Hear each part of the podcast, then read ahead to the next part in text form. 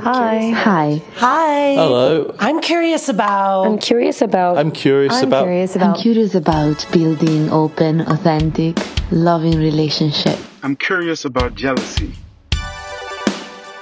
I'm curious about polyamory. Does it just mean that you're fucking all the time? How can I tell my parents that my partner is already married? I'm curious about. How do you know when you're too busy to have another relationship? I'm curious about dominant and subordinate relationships. I'm curious about sexual health. How can relationships evolve with people as they grow and change? Welcome to the Curious Fox podcast for those challenging the status quo in love, sex, and relationships. My name is Effy Blue. And I'm Jacqueline Misla, and today we are continuing our focus on pride by talking about queer partnerships, specifically queer dating. We're curious what makes queer dating different than straight dating? So we decided to ask Ariella, the queer dating coach. Ariella leverages her coaching and personal dating experience to design individual coaching experiences and a date better boot camp to help LGBTQAI plus folks date better. She works with queer folks who find dating elusive, impossible, exhausting, and confusing to navigate the dating landscape with courage and delight. Ariella is also a longtime Fox who has been engaged in the Curious Fox community for years, and we're thrilled to have her on as a guest. I'm personally thrilled to have her on a guest right now in my life because I am that person who's finding dating uh, in the queer world elusive, impossible, exhausting, confusing, and all of the above and more right now. Yes, tell us more. it's funny that I'm revealing it all on the podcast. Honestly, No, you got I- awkward even right now. Like I can I see you know getting shy it right is now. awkward.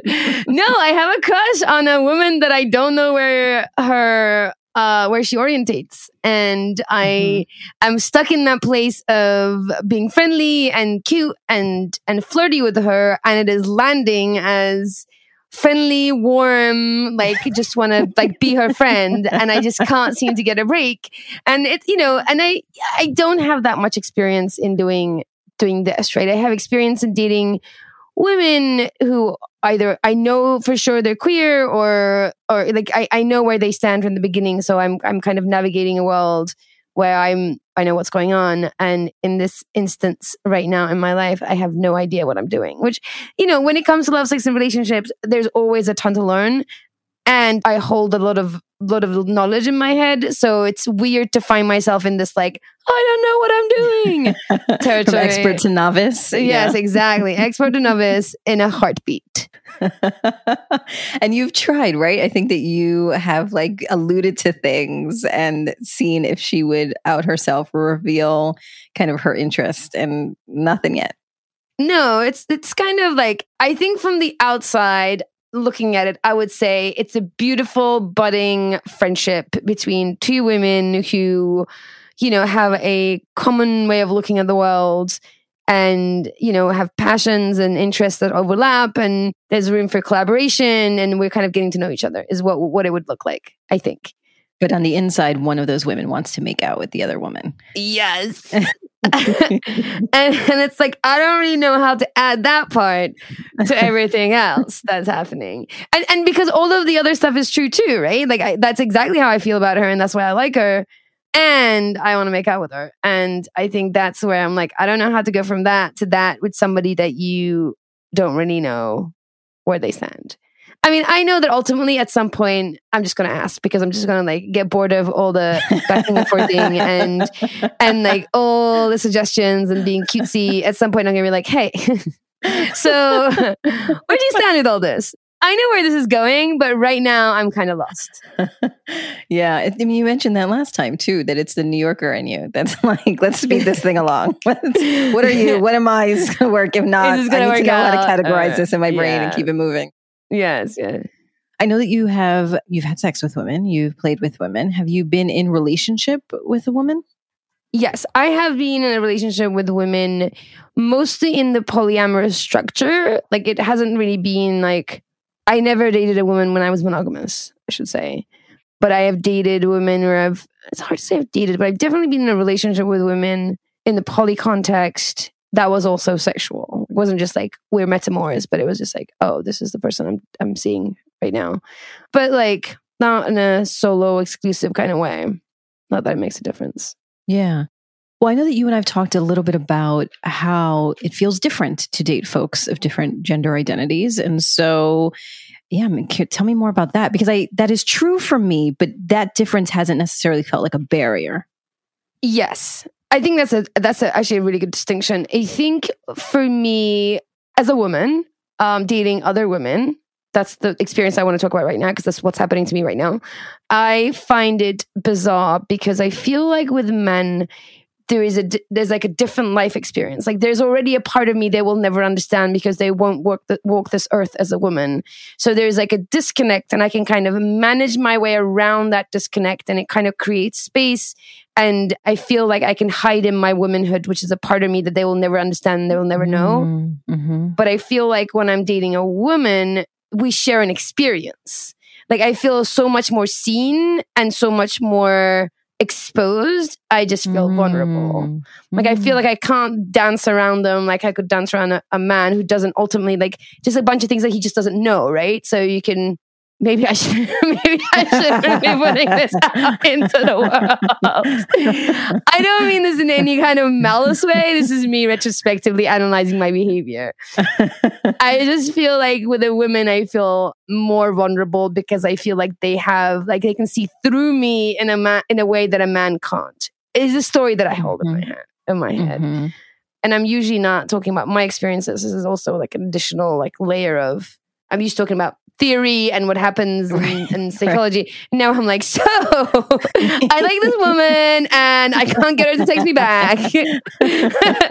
so that's like where I am right now. I mean, well, I'm like, does she know who you are? Do I need to send her like your Google profile? Like, you're very interesting. I would want to go to date with you.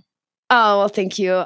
I, she doesn't know me as like you know me. Mm. So she does definitely like that big piece of information. And, you know, she has her own world and she's an expert in her own field. So I think it's just like that is also attractive to me. Like she just knows a lot about her stuff. Mm. So I, you Mhm. know, I don't think she knows me that way. We we talked about what you do, but I don't think she kind of has the details on it. I don't know. I Mhm. don't know how she would feel. I don't know. Would it be like interesting to her, or would she like be overwhelmed, or in, would she find that intimidating? I have no idea. hmm Yeah, and then once once the reveal does happen, if she's interested, and then you're in that like fun and awkward, like flirty stage, and like what do we do with this energy Mm. stage? Like all of that. Yeah. So what would be really interesting is that if it, this turns out that she does end up being interested in me as her first experience with a woman, that would be kind of fascinating to me because I've never been in that position. Mm, Like. I've always had relationships and sexual experiences with women who are way more experienced than I am, yes, which has been kind of like I've been leaning on that. I've just been like, I don't know what I'm doing, and then they're like, oh, I'll show you. I'm like, yeah, thanks. um, so that, that's usually how I've been rolling. So this is if for some reason, let's say she, this is, she's never had an experience with someone other than the opposite gender for her, and she wants to kind of explore being with a woman with me, and that I would be the first woman for her. That is going to be interesting because I just don't know anything about that space. well, but neither would she. So that's even better, right? There's no precedent. yes, exactly. So you would be setting the standard. That actually feels like the best case scenario. Uh-huh. Because then she's like, oh, this is what it is. Then it just be, honestly, I think at that point, then it becomes about you. It's not necessarily about being with a woman or being like with this Right. stereotype that she has in her mind. It's just now this connection that she has with you.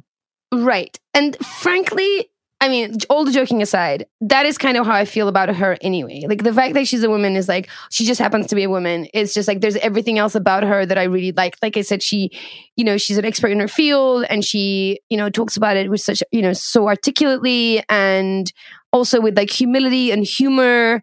And um, she's warm and friendly. And from her position, she can be very you know, th- there could be many other ways that she can be. Yet she chooses to be very accessible and Mm. and warm and and willing to connect. And I'm kind of in awe of her as a human being. And I think normally when I'm in that place, it's just like, and she's beautiful. So I'm like, Mhm. therefore I'm crushing on her, you know.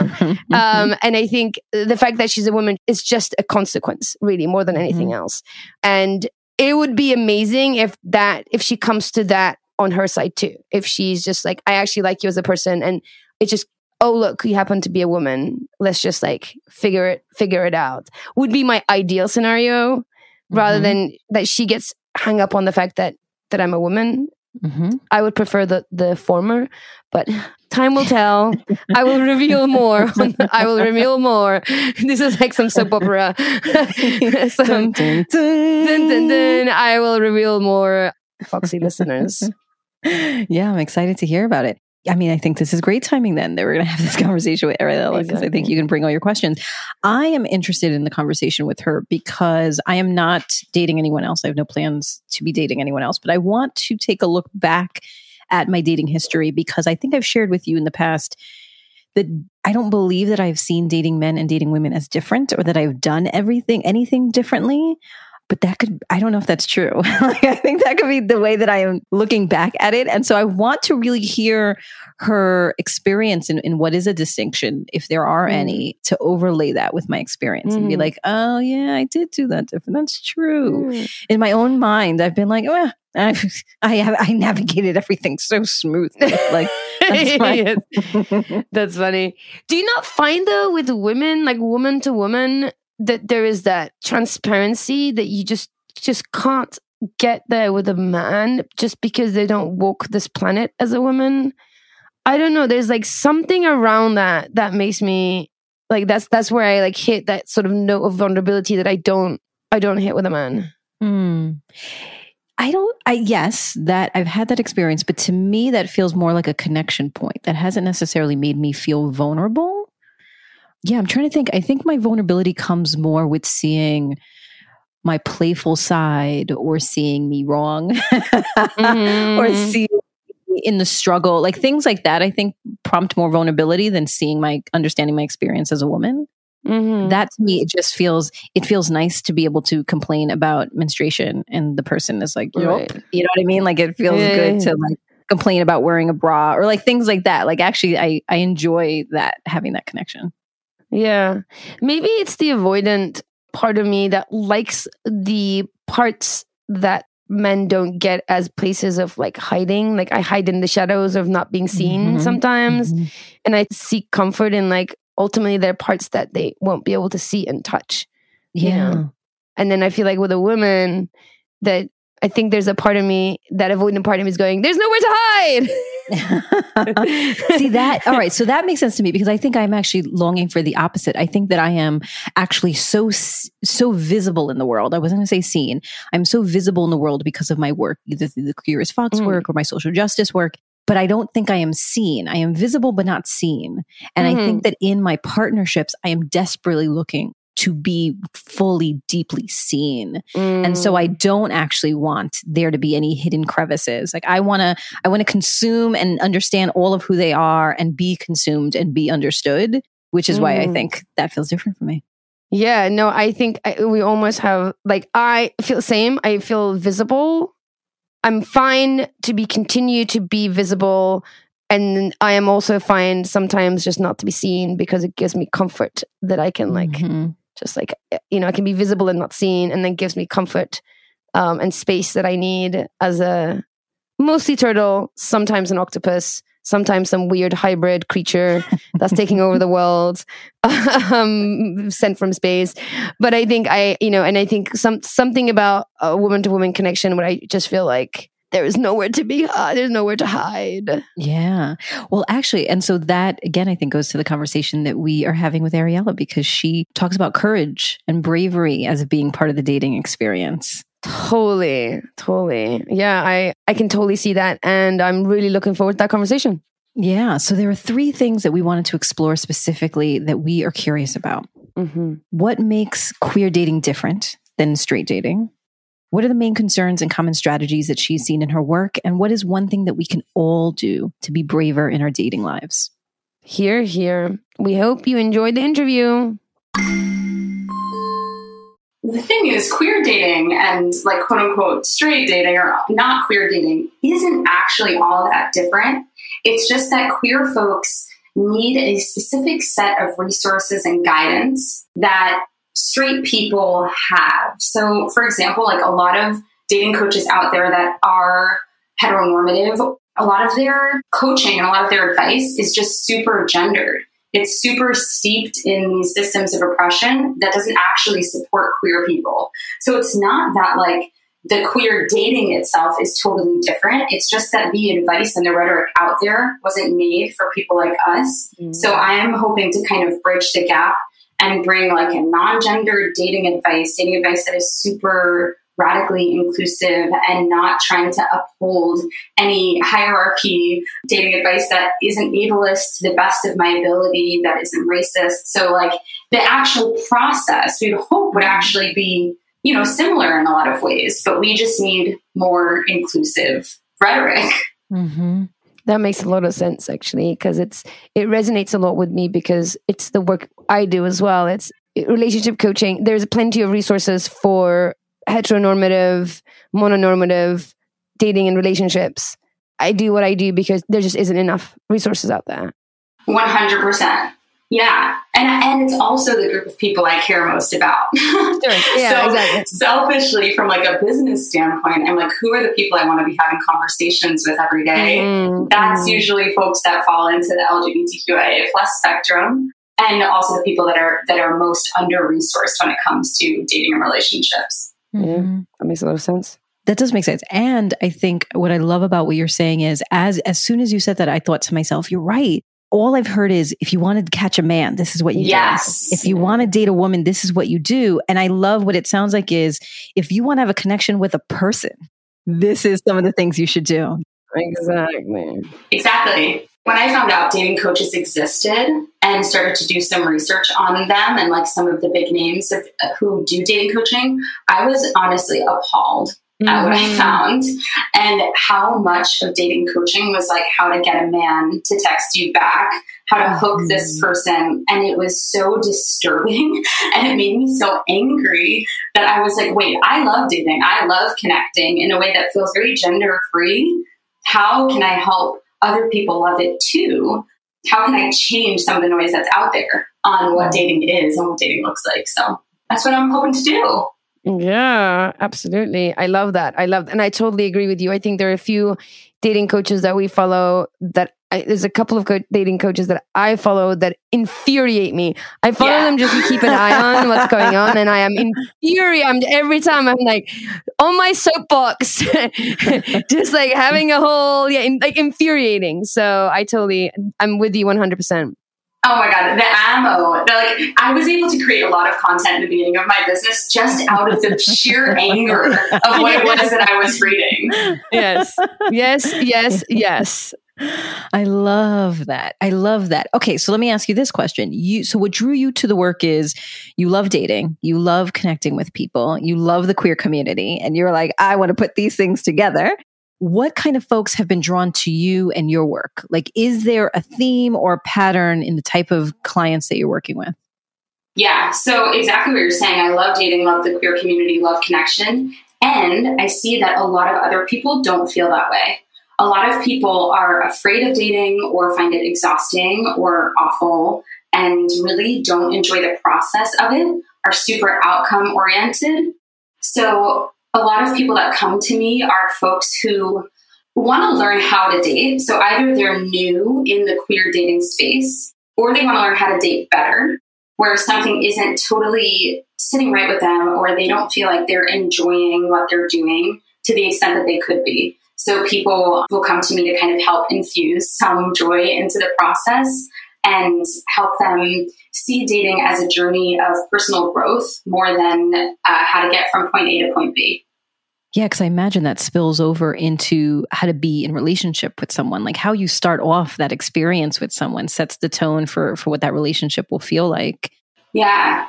In episode 54, we talked about kind of coming out later in life, if you will. I started dating a woman when I was in my 30s for the first time. And so I'm wondering if that's also part of the experience. If you're experiencing and working with folks who maybe they didn't come out during their dating period of their teens and 20s and now are both navigating dating period as a, an adult, you know, as an older adult, maybe because they've opened up, maybe because they realize they're bisexual or queer, and so, yeah, so I'm just curious if that's a part of the population, because that was certainly something that I had to navigate through.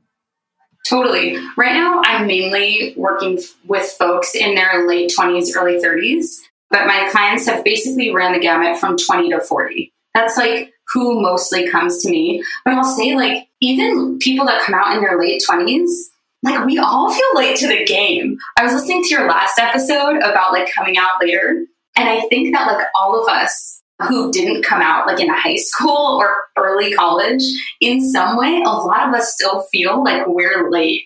So it's kind of this false narrative that we have. So a lot of the folks that come to me who are in their late 20s, who either came out late or who had prioritized their career and now are like, okay, I'm feeling at a place like where, where I want to meet someone and do this intentionally in a way that I enjoy. Those are the people that tend to come my way and they still feel late sometimes, you know, in their own view. Yeah, for sure.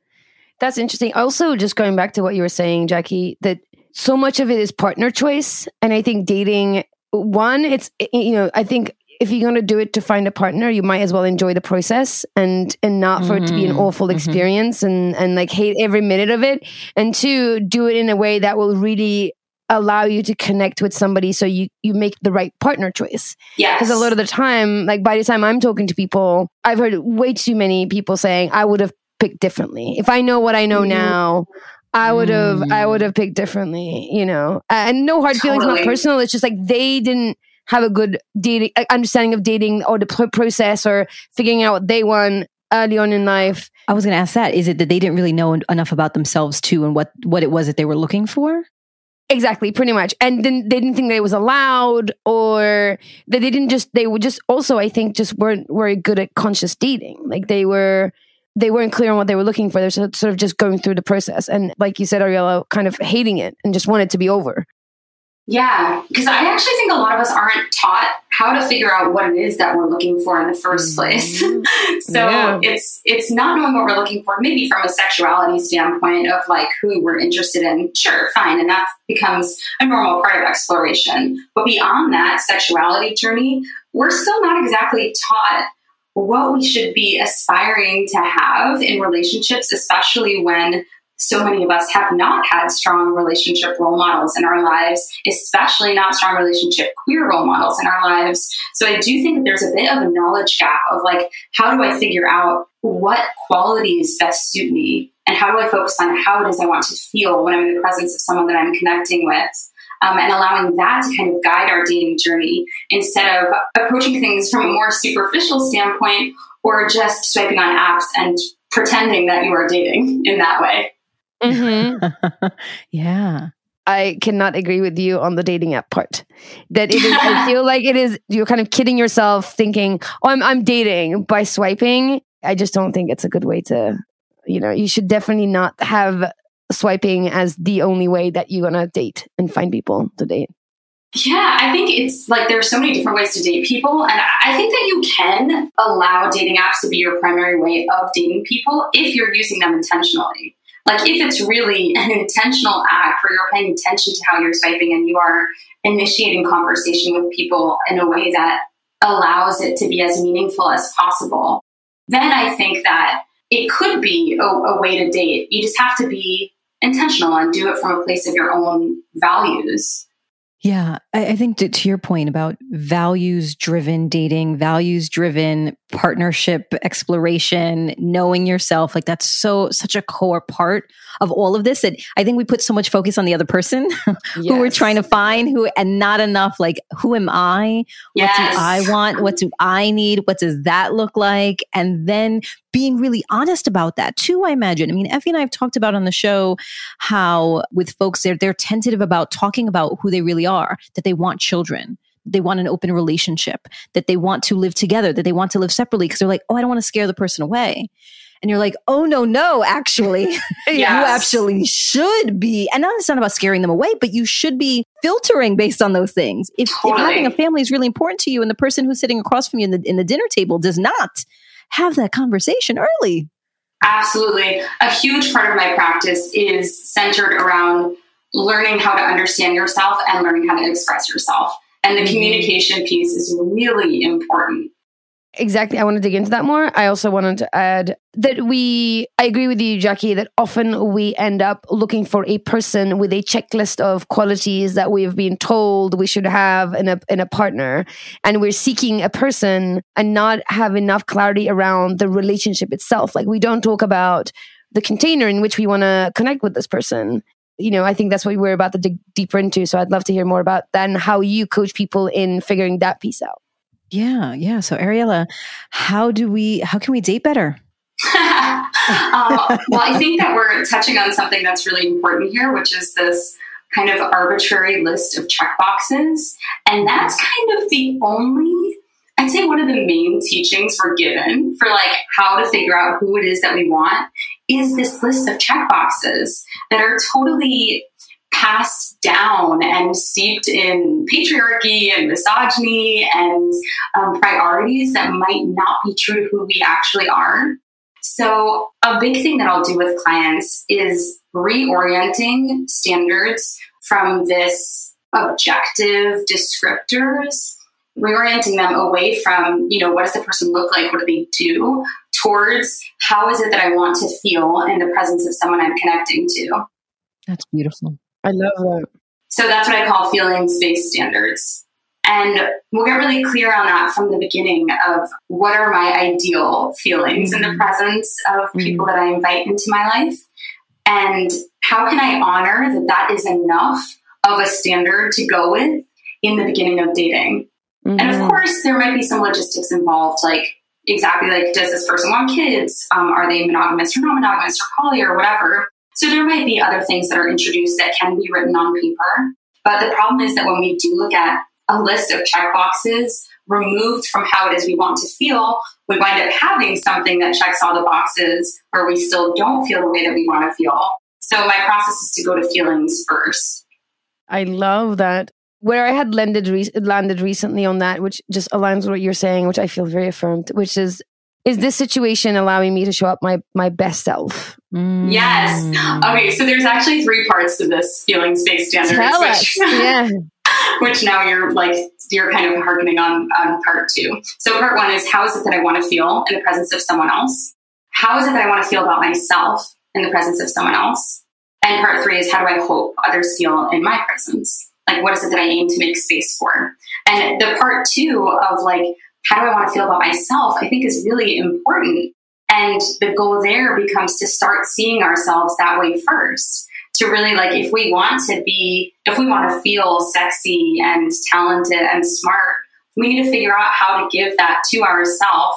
And then we'll be able to tell really quickly whether the person we're talking to sees us in that same way. It's kind of like a mirror where if they're not seeing us we want to be seen, if they're not supporting our own vision for ourselves, we'll be able to tell very quickly. I love that. Such a conscious and wise way to connect and spend that time with somebody rather than having some arbitrary conversation about what you do, where did you go for your summer vacation, you know, like just going in there very intentionally and sort of unearthing some of these really, really important, like foundational stuff for relationships. Yeah, and I think another big reason why I try to encourage people towards feelings based standards is because there is so much body hierarchy in our society. Our society is so fat phobic and ableist and racist in all of the ways that by really looking at who it is that we've historically been attracted to and trying to investigate like where do those attractions come from? How much of that is taught? How much of that is what we've seen in media when we investigate and kind of like weed that out and then just reorient on how it is we feel with someone. Do I feel turned on? Do I feel attractive around this person? We can move away from whatever mental image we've been working with towards this more sensing experience when we're in the presence of someone else.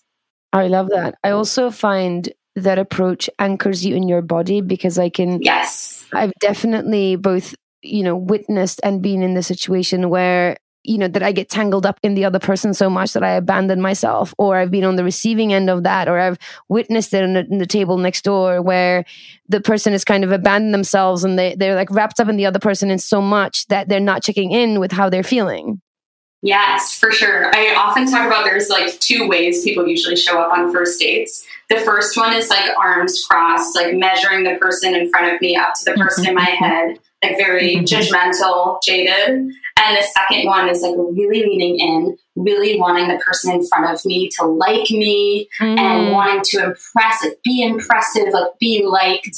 And both of them aren't quite, you know, landing on this center ground, which is really showing up authentically yourself and you know aiming to treat someone in the way that you hope that they feel around you and sensing how it is that you feel in their presence too Yeah.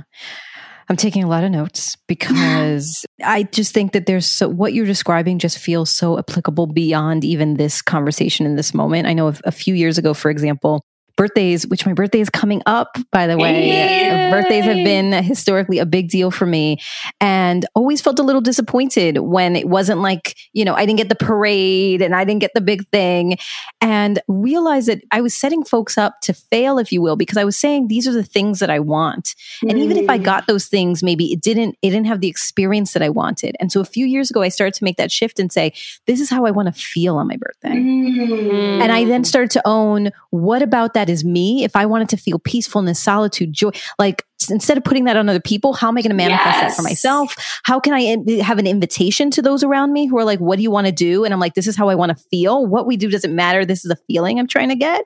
And so I, I imagine then that that translates to the dating experience. Not only how do I want to feel with this person, but what do we want to do together? Is going Mhm. out to dinner going to elicit the the feeling and the experience that I want to have, or maybe we want to go, you know, do trapeze together or something. I don't know what that looks like, but I'm wondering if that's a part of the conversation that you're having with folks. Yes, and I think that what you're saying is so interesting. Like, part of the reason why I love dating is that I feel like it is such a fertile ground to learn about things in other areas of our lives. So, exactly what you're saying about the birthday, totally think that's exactly feelings based standards, feelings based, like leading with feelings. And I listened to y'all's last episode on the coming out later and was hearing Effy tell your story again about um, like having the corporate job that checked a lot of boxes and living life in a way that was checking boxes and yet still not feeling the way that you want to feel. So all of these kind of move through the interpersonal space and also the life space of how we're actually choosing to live. Yes, no, I, I mean, how you do anything is how you do everything. And I think uh, putting certain, like tackling with some of that stuff in an area that we're actively engaged in allows us to like focus our work. And then I think from there it generalizes, right? Once you sort of master this idea of feelings based standards, right? That now becomes a practice of yours that you can use for choosing a career, for picking an apartment, for being, you know, all the different areas of your life um, because it's just a, a good awareness to have, I think, right? Totally. So you talked about wanting first to put the list aside and to get clear with yourself, what you want to feel in their presence about yourself, be perceived, like all of those feelings. Tell me more about what else you do in your work because I know that a big piece of your work has also been about bravery and, and kind of dating with courage. And that feels really interesting. And of course, reflecting on on Effy's story and thinking about the courage that that is it is taking that she has to leverage in order to continue to explore this connection. So can you talk more about that? Like I noted also that in your work you shared that you did you used dating in the beginning almost like an experiment. That it was Mhm. like you did dating immersion, that you were an actor and every time you went on an audition, you also went on a date. And then so you were just like dating all the time as a crash course in learning. And that took a tremendous amount of bravery. And so I'm in, I'm just interested in, in you exploring courage a bit. Yeah, so that just for a little bit of context, like I was fearful about dating in the beginning. I found it fun, but there was something about it that felt scary. And same thing with auditions. It's like we're putting ourselves in these experiences to perhaps be judged, for people to notice things about our character, to then have the story in our head of maybe we're not good enough. You know, it's these these experiences where where they they can feel scary. So I tried. I was like, all right, for every audition I'm going to go on, I'll try to go on a date, and I will hopefully in the process make both less intimidating, make both less scary. So I think the reason why I care a lot about dating, I talk about in my messaging a lot of the time that I want folks to learn how to date better so that they have the courage to go after what they want in dating and in life in general, right? These kind of transferable skills. And I think the courage piece comes in because we are constantly brushing up against our edge of discomfort in dating. Constantly. Even me, like I consider myself to be a great dater. And yet I find myself in situations where I'm like, wow, I am terrified to go talk to that person right now. So I think a huge part of dating is honoring the edge of discomfort, noticing when you're feeling it, and then figuring out what skills do I have? What tools can I anchor into? What values can lead me to move through that discomfort even a tiny bit? Like, this doesn't mean going from zero to 100, it means taking a baby step in a direction that you want to move in. So I think it's just a lot of navigating bravery and trying to turn the volume up on our own courage so that we can really go after what we want. I love that.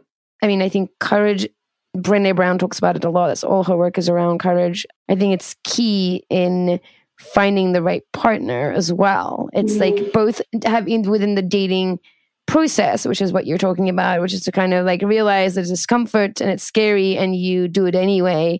And I think also finding a partner from a place of courage is very different than looking for a partner to feel safe.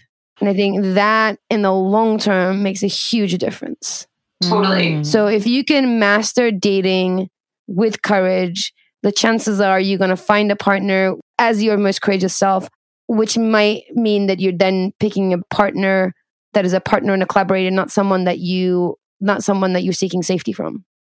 Totally, totally. And I think a lot of courage also comes down to our relationship with ourselves and our ability to catch ourselves after something scary happens or, you know, rely on our community or resources or therapists or whatever it is.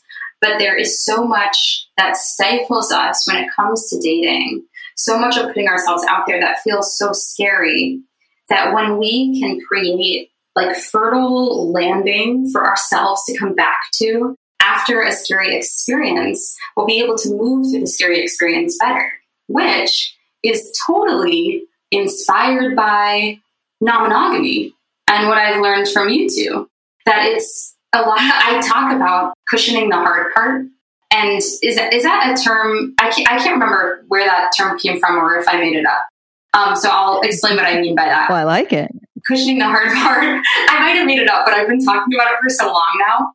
Okay, so I talk about cushioning the hard part as inspired from non monogamy as it relates to pre date rituals and post date rituals. When we're in relationship with someone, and a lot of times folks talk about coming back to your partner if you're operating in some kind of hierarchical polyamory or non monogamy, coming back to your partner, like how it is that you'll reconnect after you go off and go on a date with someone else in my last relationship, we also really focused on pre-date rituals. How will we connect before the hard thing happens? So we've kind of cushioned whatever the hard part is. And I talk about that as it relates to solo people in the dating world. Like, how can you already cushion what is going to be hard with yourself? How can you already kind of like take care of yourself before you do the hard thing so that even if you drop a little bit, even if you were scared and it didn't go the way you had hoped, you're not dropping from your baseline to, you know, below baseline. You're like, okay, I lifted myself up.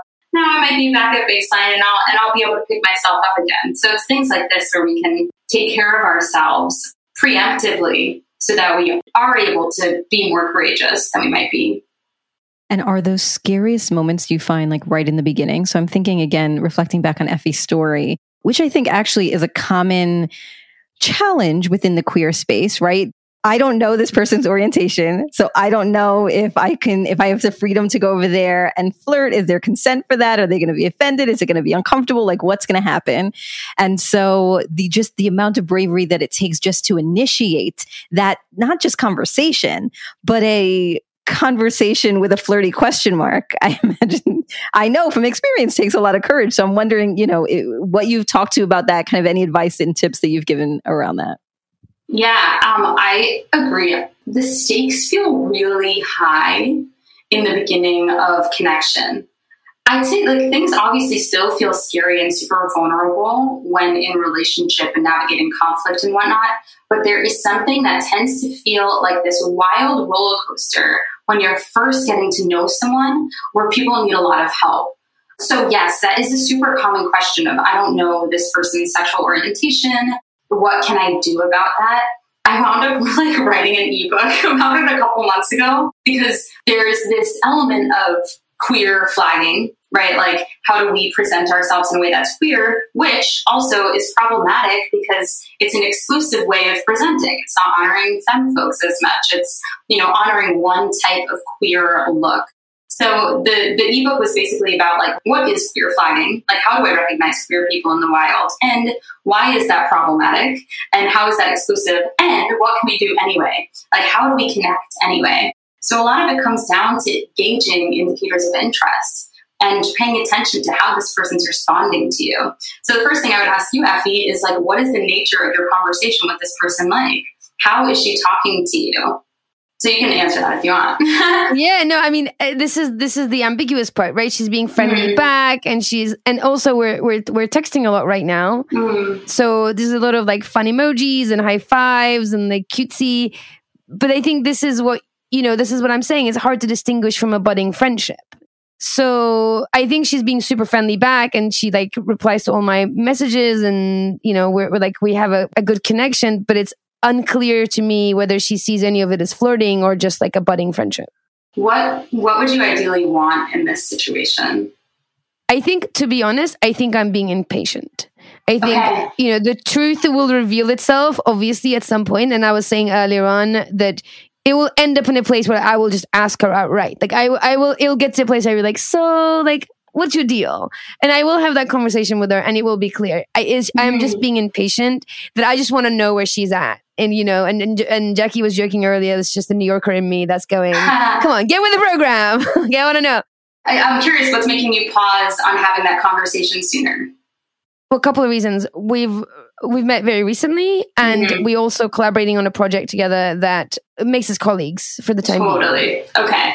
But but I mean, we're colleagues. Not you know we we don't have corporate jobs. We're building um we're building we're actually building a village, and we're like our, our hands in mud, and we're we're building things. So Wow. it's not like we're in some corporate office and there's HR and you know like we have to worry about like it's not that we are working together. So I want to kind of like ease into that but we also like the nature of the work is that we work during the day and we'll you know we socialize and and sort of drink and, and Mhm. smoke at, at, you know at night. So I, I think it will resolve itself it's just I'm impatient and I want to know Totally. you know and i want to know and then I, there's a part of me that also is saying like i want to know before this crush just like wears off and i just like wipe it what you know just like swipe it away Mm. um i kind of want to like sit with it and see it through without losing interest so that's kind of where i'm at Yes, totally. There's two things I want to say here. First, this kind of like wild, sparky, are they interested in me? Are they not? Like this kind of energetic, like I'm sending emojis, like uh, she sent only one emoji like all that. This process is so, it's hysterical. Like it's hysterical and also it is so joyful. Like this kind of chaotic, I want to know the answers and I don't know, but it is also like when our body's experiencing so much sensation in a way that, like, if you wind up dating this person a couple months down the line, you're gonna be like, ah, I miss the days when I was, so, I know. right. So, like, I would just say to you and everyone experiencing that, like, allow the sensation to be joyful and uh, appreciate this moment because when you're no longer in the sparky uh, curiosity of it all, frustration, you know, like hunger of it all, and it- anticipation yeah, right. And then it feels like normal. That will become normal. So, like, allow this to be a good moment. Yeah, don't rush it. Don't rush it. You don't keep, you don't crush much, and so sit in it and enjoy it. So Sure, fun. sure. And the other thing I want to say here, though, is that there's this element of like, I don't know this person's sexuality, so I don't know if they're interested in me. And I don't think that those two are the same necessarily. Mm-hmm. So we never know if someone's interested in us, regardless of their sexuality. Mm, Mhm. Yes. I mean, sometimes you can know if someone's like really overt and sharing things with words, but when you're in a budding thing and when you're starting to get to know someone, a lot of times you don't know their intention unless you have a conversation about it.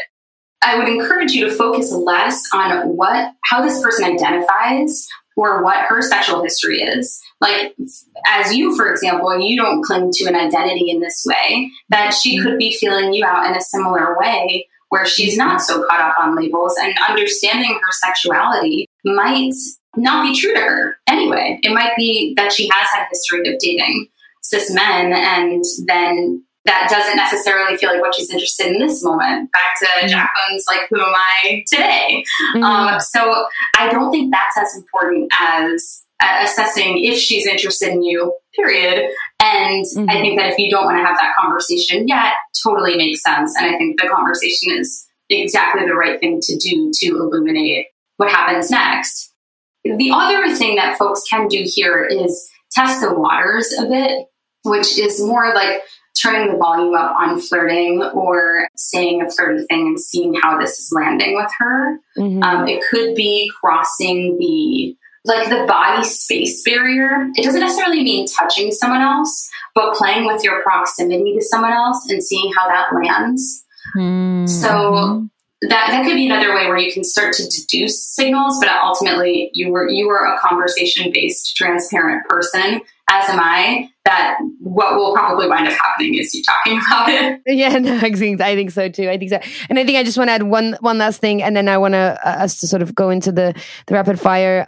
I, I totally understand and I'm totally with you about the sort of the, the body barrier, like getting into like sharing personal space and this is like in addition confusing me because i'm here in a culture where uh, people are affectionate just as a culturally affectionate totally. like the consent culture like con- the consent culture as we talk about it in the us is actually very hard to communicate here you know people hug and kiss at an introduction like corona was like covid was a huge deal because you shake hands and kiss like you know like places in europe at intro, people you don't know at all times, you know. Yeah. So especially women and are, are, very affectionate with each other, physically affectionate with each other, which makes it like extra confusing for me, right? Because like totally. in the U.S. culture, cons- especially in our communities, consent is a big thing. So by the time you're asking consent, you're kind of navigating some of the stuff. But here, you're like, oh, we're hugging, but like, what kind of hugging are we hugging? So yes. anyway, I think I agree with you that at some point it's going to be a conversation. Yes, I totally agree with what you're saying. And it can be really hard to tell, especially if you're also building things together and people's hands are in different, you know, like you might, you might all be on top of each other in a, in a type of way. So that might be difficult to assess. The only thing I would say to that is that like, you know that there's like the hum.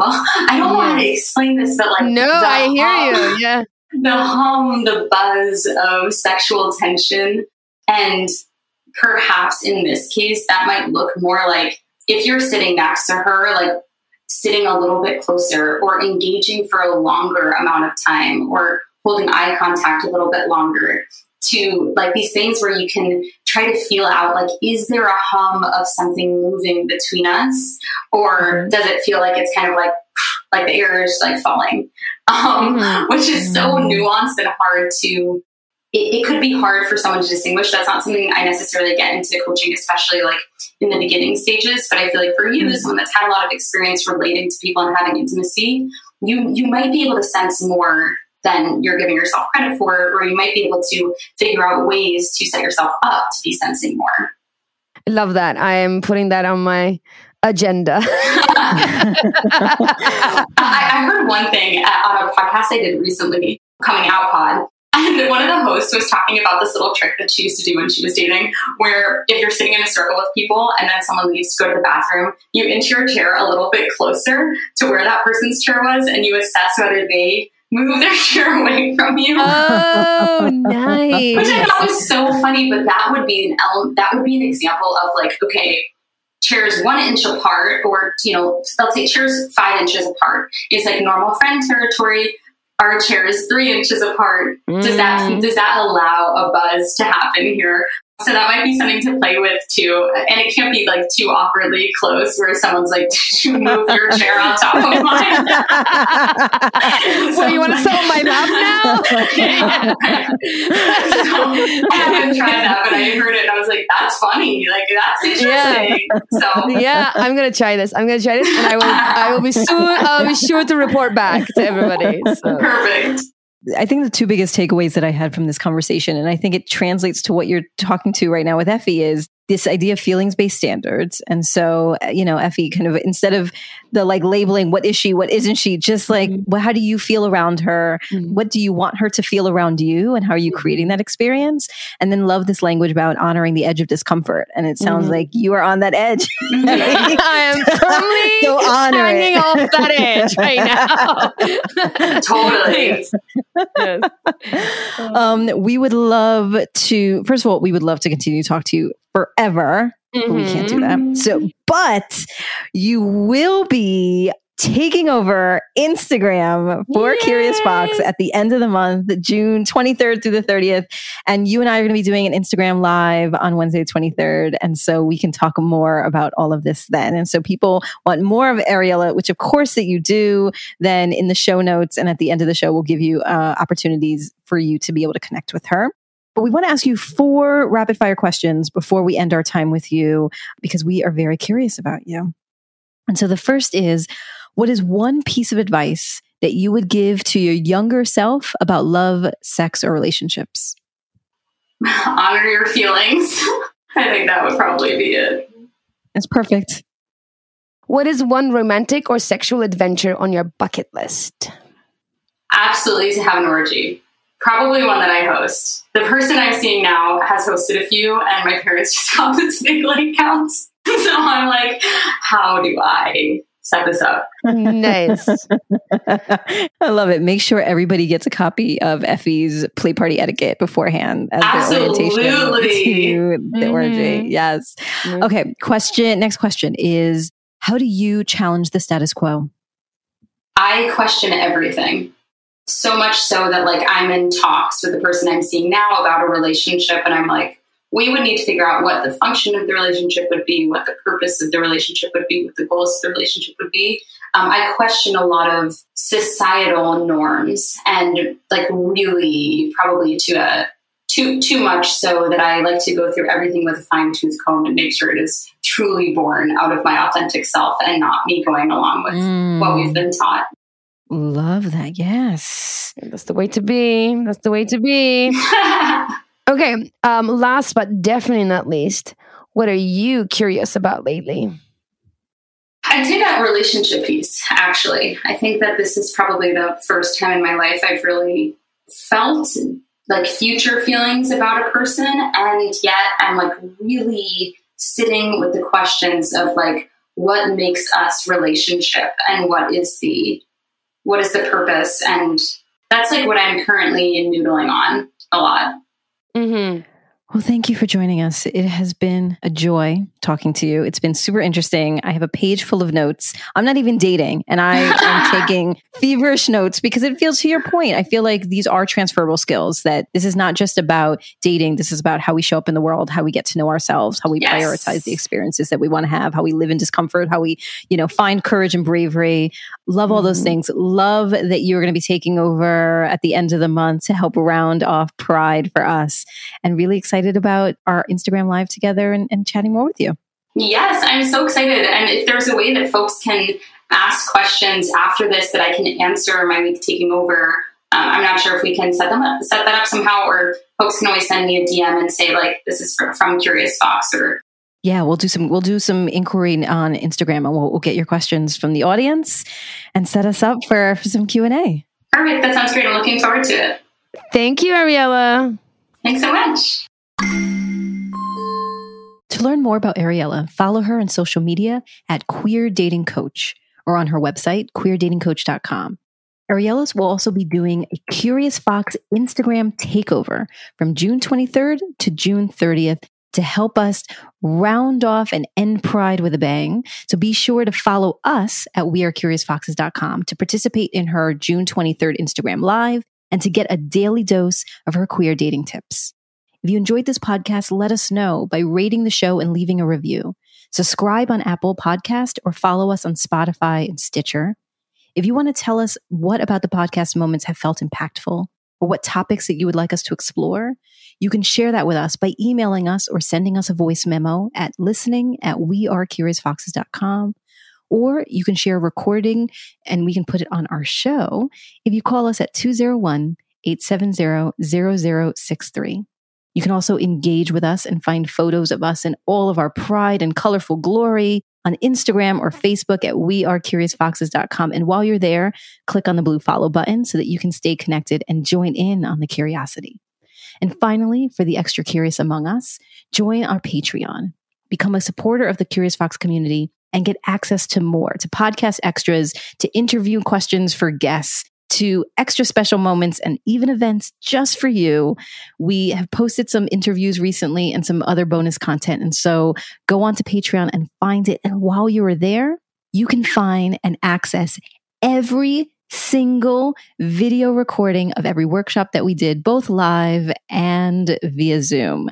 So if you want to go down a rabbit hole of curiosity, explore all of the workshops that we've done, introduce yourself to all of our educators, then go on to Patreon. This episode is produced and edited by Nina Pollock, who we wish we could bring around with us on all our dates to edit our awkward moments. Our intro music is composed by Dave Saha. We are so grateful for their work, and we're grateful to you for listening. As always, stay curious, friends. Curious Fox podcast is not and will never be the final word on any topic. We solely aim to encourage curiosity and provide a space for exploration through connection and story. We encourage you to listen with an open and curious mind, and we'll look forward to your feedback. Stay curious, friends. Stay curious. Stay curious. Stay curious. Stay curious. Stay curious. Stay curious.